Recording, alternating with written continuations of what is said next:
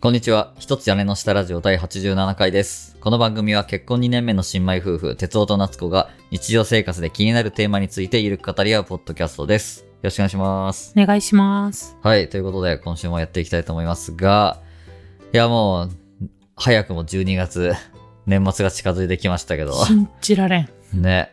もう終わるよ、2022年が。やばいよね。なんか感覚的にはまだ全然さ、10月でちょっと肌寒くなってきたなぐらいのそ感う覚なそいけうどね。そうそう。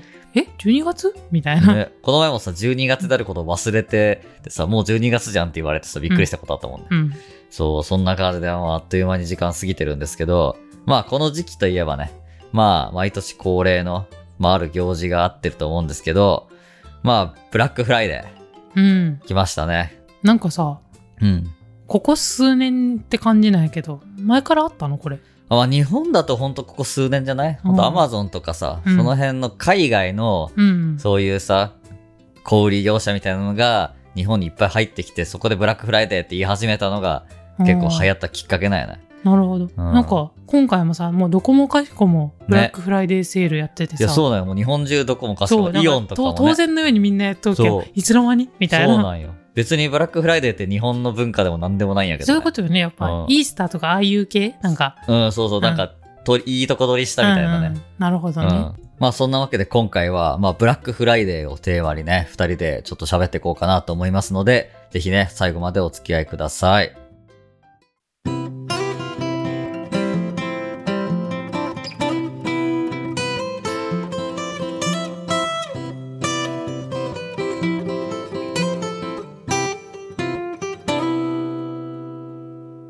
いや、そもそもなんやけどさ。はい。ブラックフライデーってなんその、具体的に、んあいつからいつでっていうのもよくわからんのよ。あー、そうよなんかね。いつの間にか始まって、うんいつの間にか終わっとるそうみだたねいな。日本人の人は全然知らないよね。俺も全然知らんかったんよ。うん。だけどちょっと調べてみたんやけどさ、うんブラックフライデーってそもそも何なんていうの。うん。ブラックフライデーはなんか感謝祭。11月の第4木曜日の翌日の金曜日を指すって。え、え、11月の第4木曜日そうのそう翌日の、んそう。だんから最後の金曜ってことかな。えっと、やけん今年で言うと、うん。えっと、第4木曜日が24日やけ、うんその翌日金曜日、そうだね25日。そうだね。ほうほ25う日の金曜日かブラックフライデーと。うんまあ確かにね、どこも25日にセールやったりしとったもんね。うんそうそう。で、これが1960年代ぐらいからアメリカで言われるようになって、こう全米中に広まったと言われているって。うんそうそう。で、そのブラックフライデーって何なんて話やけど、そうそブうラックはなんか、その、買い物客が殺到してう、ん。売り上げが伸びて黒字になるみたいな。うん。そういうところから、まあ、ブラックフライデーっていう風に言われてるらしいよ。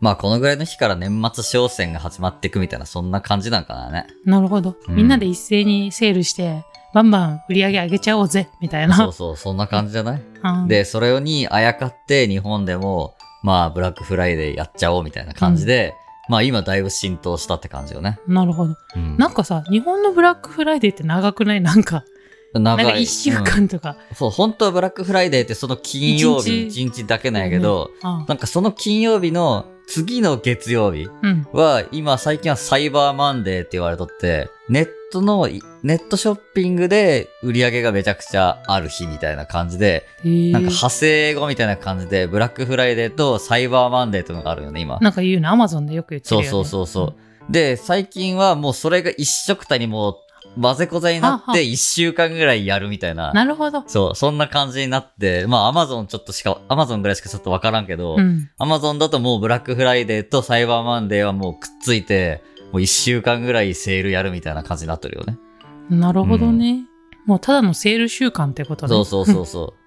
なんかもうだいぶこう形だけみたいになって、ただこう安、お安売りの期間みたいな。なるほど。そういう扱いになってるうね。んで、まあ我々もね、あのしっかりこのブラックフライデーにはうんあやかって、 うん乗っかいっろたい乗ろっかねっ、た。うん、あの、アマゾンでいろいろね、もの買ったんで、今回はちょっとそれをね、まあ、どんなもの買ったかっていうのを、まあ、話していこうかなと思います。で、今回ね、あのブラックフライデーで購入したものなんですけど、まあ、ある一貫したさ、テーマを持って、まあ、買ったよね。うん。で、それが何かというと、あの防災ね。うん。これをちょっとテーマに2点ほどね、えー、ものをね、購入したので、まあそれを紹介しつつ、まあ防災の話とか、その辺もね、どう考えてるかみたいなのをシェアできたらいいなと思うんですけど、あの、2点購入しまして、で、1つが、ポータブル電源。そして2つ目が、石油ストーブです。はい。今回この2点を、まあ、初めてね、購入して、まあ、ちょっとね、防災意識高めようかな、みたいなね、うんそんな意識で、まあ、買え買ってみました。ね。防災の用のさ、ものってさ、うん。なんだろう。これいつ買おうかなってめっちゃ迷わん。迷うね。タイミング難しいよね。そうそうそう。やけんね、今回このセールで買えたのはかなり良いのではという。まあそうね。まあ普段なかなか結構ね、気にはしてるんよね。うん防災とかちゃんとやんなきゃなとか、うん非常食とかちゃんと持っとかなきゃなみたいな意識は持ってはいるんやけど、ポータブル電源とかで結構高いやん。高い。全然安いものではないやん。うんもう5万とかさ、まあ値段上は上はどんどんあるんやけどさ、なかなかこう手が出しづらいというか、うんあんまそんな日常的に使うものではないしね。うん。うん。っていうのもあって、まあ今までずっとね、こう買ってなかったんやけど、まあそろそろね、買っとこうかみたいなのをちょっと最近話し出してうね。ん。で、もうブラックフライデーの時に、まあちょうどいいの買ったから、まあ勢いで買ったみたいなうね。ん。うん、そんな感じやね。で、何買ったかって話なんですけど、こあの、今回購入したのは、あの、ジャックリーっていうのかなジャッケリーってのかなちょっとわかんないけど、うん。そこのソーラージェネレーター708っていうやつで、まあこれは結構あの、有名どこっていうか定番のポータブル電源らしいんだけど、うんうん知ってる人の中では。うん。まあ防災として使うのもいいし、こうキャンプとか車中泊とかそういうとこでも、あの、結構使えるよっていうようなね、ものですね。で、これね、まあ結構いろんな種類があるんやけど、容量とかもさ、うん。まあ大体まあ標準的な、まあ 708Wh っていうタイプにして、まあこれでなんかこう災害とかがあって停電とかなっても、まあスマホとかパソコンとかね、うん。充電できるし、まあちょっとした家電、なんか冷蔵庫とかうん。テレビとかそういうのもある程度動かせるみたいなんで、まあなんかあった時のさ、非常用としてはもう十分かなみたいな。ね、もうスマホとかも肌身離せんというかさ。そうそうそう、もうね電源がないと現代人ってもう完全にもう何もできんわけやん。うん。だから、こういうのも絶対必須やろうなと思ってね。まあ今回選んで買ってみました。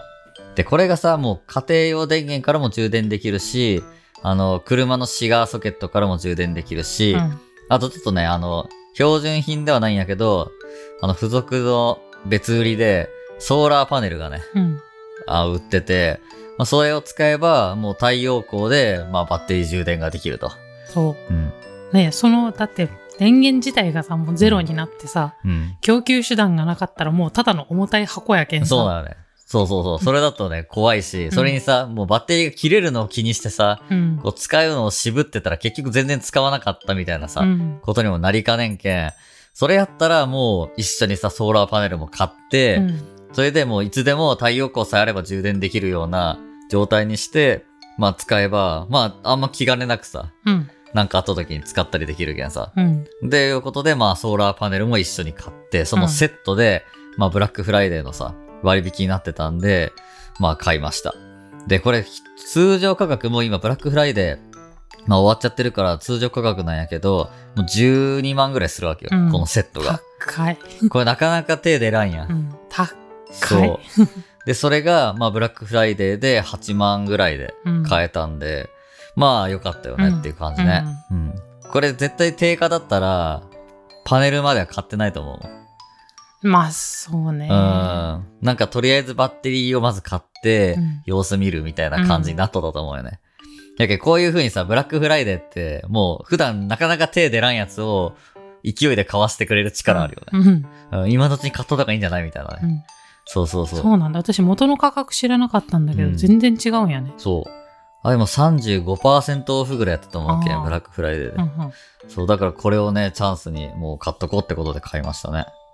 実際さ、使ってみたやんか。あ、使ったね。ね、かなり、その、持つっていうかうさ。ん、全然余裕だなって思った。まあ、昨日の夜ね、試しに MAX まで充電して、あの、サブモニターと Nintendo Switch とうんスマホをつないで、友達とボイチャしながらスプラトゥーンをやるっていうのをさ、うん3時間ぐらいやったんやけど、それでも全然10%も減ってなかったから、あ、これ余裕だなって思って。うん。普通にスマホの充電するだけとかやったら、もう1週間ぐらい全然持つんやないかなって感じ。で、もちろん急速充電も対応してるけんさ、もう、あっという間にさ、iPhone とか充電できたし、うん。でこれめっちゃいいなって思って、助かるね。これさ、防災でももちろん使えるけどさ、うんキャンプとかでも使えそうなのそうがいいそようね。そそう。そうなんよ。れも期待うんして買ったけんさ。うん。そうね。キャンプでも電源があればね、うん。みんなでなんかゲームやったりすることもできる し、動画見たりさ。アウトドアでインドアしよっいか。や、そうそう そう。アウト、外でみんなで動画を見るとかさ、うん。できるわけやん。サブモニターとか持ってけば。うん。やけん、まあそういうキャンプでも使えるし、あと冷蔵庫とかさ、ね、冷え冷えビールを飲めるそうよ。そうそうそう。冷えたビールもさ、キャンプで飲めるし、うん。お肉とかもさ、そこに置いとけばさ、一、日は持つわけやん。うん。こういう風に使えるしね。だけん、まあ、防災って言ってるけど、防災以外でも、まあ用途としてはね、うん。まあ使えるんじゃないかなっていう期待も込めて、うん。まあ今回はね、まあポータブル電源をついに購入という感じで、ちょっと太陽パネルはまだ試してないけど、うん。まあ晴れた日どっか行った時とかにね、ね、置いてみよううんか。置いてみてもいいよね。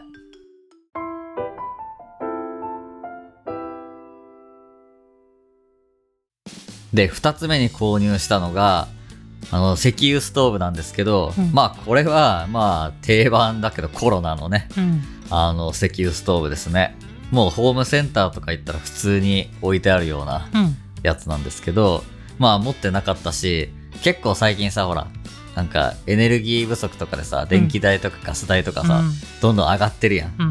まあそんな中で、まあエアコンとかガンガンさ、もう毎日つけるのもちょっとはばかられるみたいなね。そう、あとエアコン乾燥するんよね、すっそごうそい。うそうそうそう。やけん、こう、ほっぺたとかがさ、パリパリになるみたいなね、うん乾燥で。うん、だから、まあそういうのもあって、ちょっと石油ストーブの方にちょっと移行してみようかっていうことでね。そう。あ、うんあとさ、去年、そのエアコンだけで過ごしたけどさ、うん全然足りんくなかった、エアコンだけあーそのうね温めじゃ。確かに。うんそうなんよね。エアコンをさ、うち、まあ一応、寝室に1個と、まあリビングに1個でうん2個あるけど、まあ1個でへ家中をさ、なんとか賄えないかみたいな感じでさ、うん。全開放してさ、家を。うん。それで使ってたやん。まあ足りないよね、出無理力がや。うんもう四六時中ずっと分回ってる状態みたいなそう。感じになっでて。逆に止まったりせん、なんかさ、さうん寒すぎるとさ、一回なんか室外機うん。の方が寒すぎると止まるらしいんよね、エアコンって。あ、そうなんや。そう。なんかそれで、しばらくお休みみたいな時もあって。あー、うんなるほどね。じゃあもう全然使えないみたいなタイミングもあったわけ。そうそうそう。ああ、じゃあ、それならね、ダメだそういうのもあっって、いや、なんかね、新たな温める手段を手に入れようと。うん。うんあと、まあ、電気もいらないというね。うん。そうそう。これも、ほら、電気が落ちたりさ、停電とかなっても、とりあえず暖を取れるけんさ、うんで、調理もできるやん、石油ストーブだと。まあ、そういう風にいろいろ使えるから、まあ、石油ストーブ買ったって感じだうね。ん。で、これもね、まあ、定価で買ったら、今見たら1万7000円ぐらいなんやけど、うん。まあそれが3000円ぐらい安くて1万3000円で買えたかな、うんうんそれぐらいで買ってまあそんな高くはなかったよねうん。うんでまあ木造8畳コンクリート10畳までいけるやつでもう電池が乾電池があればもう着火もできるし、うん。みたいなまあ昔ながらのオーソドックスな石油ストーブよねなんかさ、本当はそのおしゃれなストーブも検討したんやけど、一緒にまあアラジンとかさ、あーあるよね高いの。高い ねストーブで5万とかねちそうそょうっとさすがにでかすぎるやろって思ってねでストーブってさ、結構さ、その添加のとこがダメになったりするやん、割と。ああそうすぐねに。それのために4、5万で買ってたらやってられんぞそと。うそうそううんそれでもうねもうご家庭にはなんかおばあちゃんちとか言ったら置いてあるような、うん うん普通うんの、うちの実家にもある、うんこれ。ストーブやね、まあこれはこれですなんか味があっていいよね実際つけてみたらさ、いい感じっていうか、ん気に入った。うんそれにめっちゃあったかくなるね本当にそう、コンクリート10畳までってなっとったけどさ、うん、普通に部屋うん、全然開けても、そうねあったかかもっうたよね家中あったかくできたねむしろちょっと後半暑ぐらい。うんそうそうそうそうそれにさ鍋に水張ってさ、うんストーブの上に置いてたらもうどんどんどんどん蒸気も出てきてさ、もう湿度もちゃんと確保できたしねう、んもうめっちゃ快適やったね。ねうん。しかも電気代かかってないから、その間。すごいよあんなにあったかいのに、まずストーブってすげえなって思ったそね。うまださ買ったばっかりでやってないんやけどさ、うん私は早く食べ物も焼きたいんだそうね。なんかね、芋とか焼いて食べたりしたらいいやろうね。 なんか、さつまいもとか さ、焼き芋あいや作ったり焼ときか。芋やったことないのなんかそうい私うのやっ普て通たにあのなんかうんイカの一夜干しとかを想定してたあー、なやるりほどたいね。一夜干し焼きた一夜い干し焼きたい。美味しいんだよあー確かに、やったことないかも。あとネギもおすすめうんうんネギを結構こうこんがりするまで焼いて、うん。ペロって1枚目を剥いてうん。うん。こ食べる。うそうチへーュルチュルのね美味しいネギなんですえよそれも上に置いときゃいいんやね。置いとけばいいあのアルミホイルとかで包んであーポイって楽やね。そすごいね。へえ。やろうやってみたい絶対やね。るよネギやりたいね。うしいたけもやろううん。あ、そうね。椎茸もね、焼いたら美味しいよね。うん、あちょっと楽しみが増えたね。そね、本当これも防災だけじゃなくてさ、日常的に暖を取ることもできるしね、う、うんこう、電気代の節約にもなるし、料理もできるし、うんいいことづくめやんね。ういんや、これマジで一家に一台あっていいなって本当思ったね、買って。うん、これはいいようん。まあそんな感じでね、今回はまあブラックフライデーセールで、まあ防災をちょっとテーマにね、まあ2つほど、まあ防災グッズを買ってみたっていう感じのね、お話でした。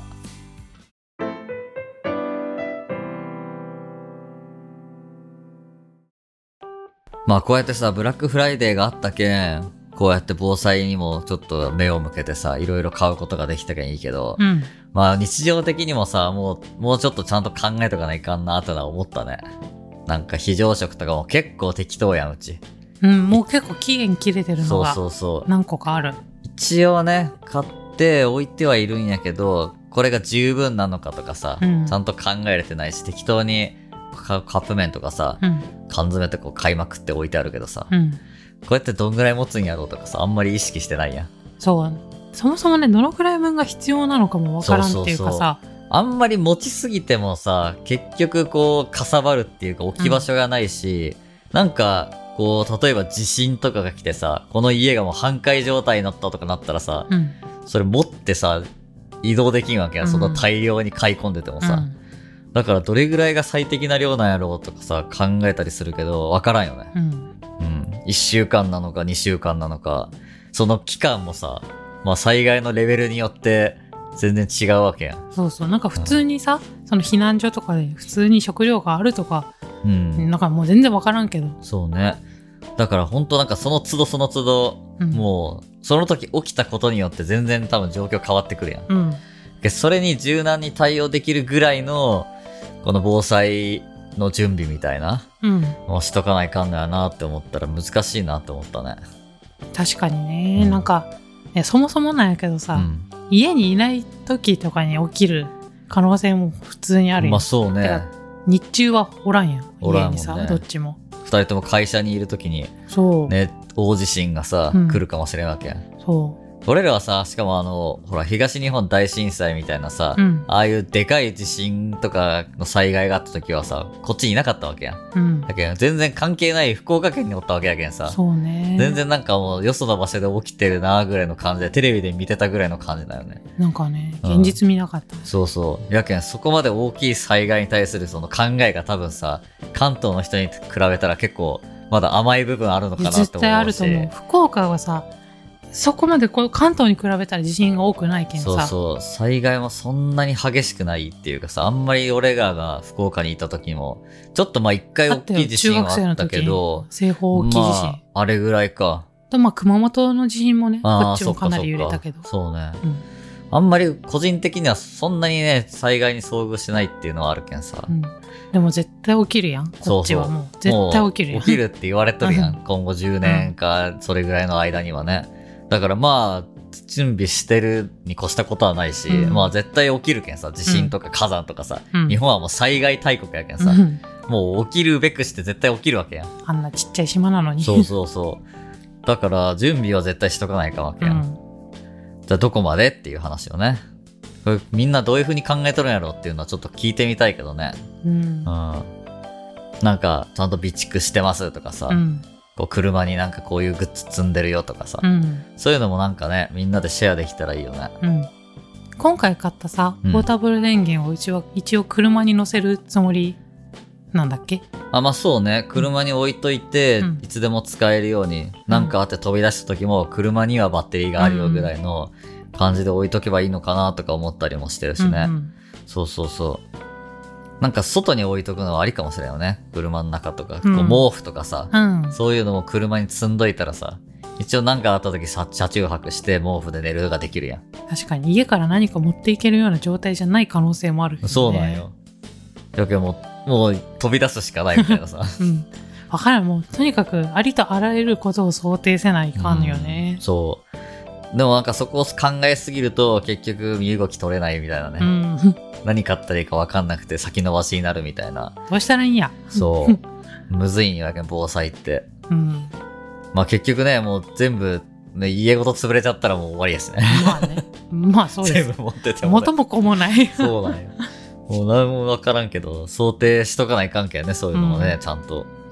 だからまあ答えなかなか出せないかもしれんけどね。うんまあでもできることはやっぱりこうやってちょっとずつ、ね、電気がなくても生活できるような基盤を作っとくとかさ、そういうのもそうやし、例えばキャンプグッズとかもさ、 うんあの料理とかするときにガスストーブとか使えたりするやん。うんそれもある意味さ、まあアウトドアの趣味だけど防災になるやんうん登山グッズもさこう登山靴とかこう、うん瓦礫とかのああるとこでも歩けるし確かに防寒具とかもねしそっうかそうりしそとうるそうし大きいザックとかも荷物いっぱい入るしさ、まあなんか趣味とさ防災そこつながってるからまだいいのかなってそう思うよねねそれはかなりありがたいところやね、だからやっぱり食事だねうち課題はねなんかもう最悪そうビバークみたいなのはできるわけや、うん、どっかで寝と寝泊まりしなきゃいけないってなったら、まあ、テント持ってるしうんストーブあるし、うん一応電源はあるけど、うんあとは食べ物だねないのはサバイバル術身につけるあ、もう釣 り。釣りをして虫を取って食べる。釣りはょちょっとあのほら茨 城県あんまり海がねっと。あー、そっか。じゃあ虫を取って食べるとか。キノコとかキノコと か。うわキノコ難しいらしいもんね、筑波山に行って食べ物を探すみたいな。サバイバル術を覚えとけば、うん確かに食材はその場で確保すればいいみたいな。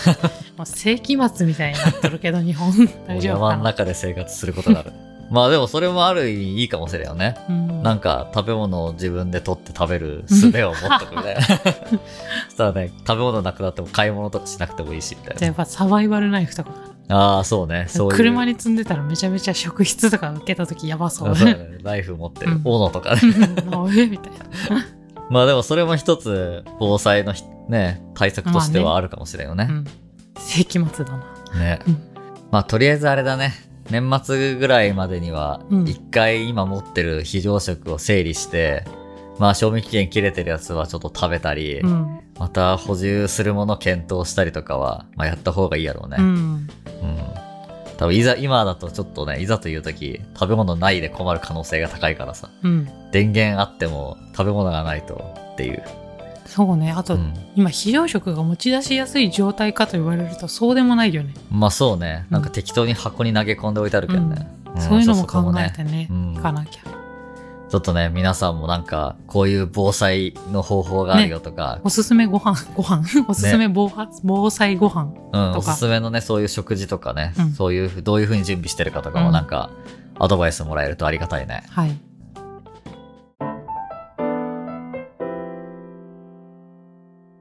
はい、えーということで今回は、まあ、ブラックフライデーっていうのをきっかけに夫婦で防災について考えてみたと、そんなテーマでお話をしてきました。まあ、皆さんもね、こっからいろんなね、まあ、災害とか起きる可能性もあるんで、少しずつでもね、こういう風なきっかけで防災とかに意識を向けてね、準備しといてもらえるといいんじゃないかなと思います。ということで、ここまでお聞きいただきありがとうございました。良ければ番組へのご意見、ご感想を、ハッシュタグ屋根下ラジオでツイートしていただけると嬉しいです。また、番組のフォロー、レビュー評価も活動の励みになりますので、ぜひよろしくお願いします。そして私たちへの質問や日常生活のお悩み、トークテーマの投稿などお便りも募集しています。概要欄の投稿フォームからお気軽にお寄せください。それでは、今回はこれで終わりにしたいと思います。また次回お会いしましょう。バイバイイ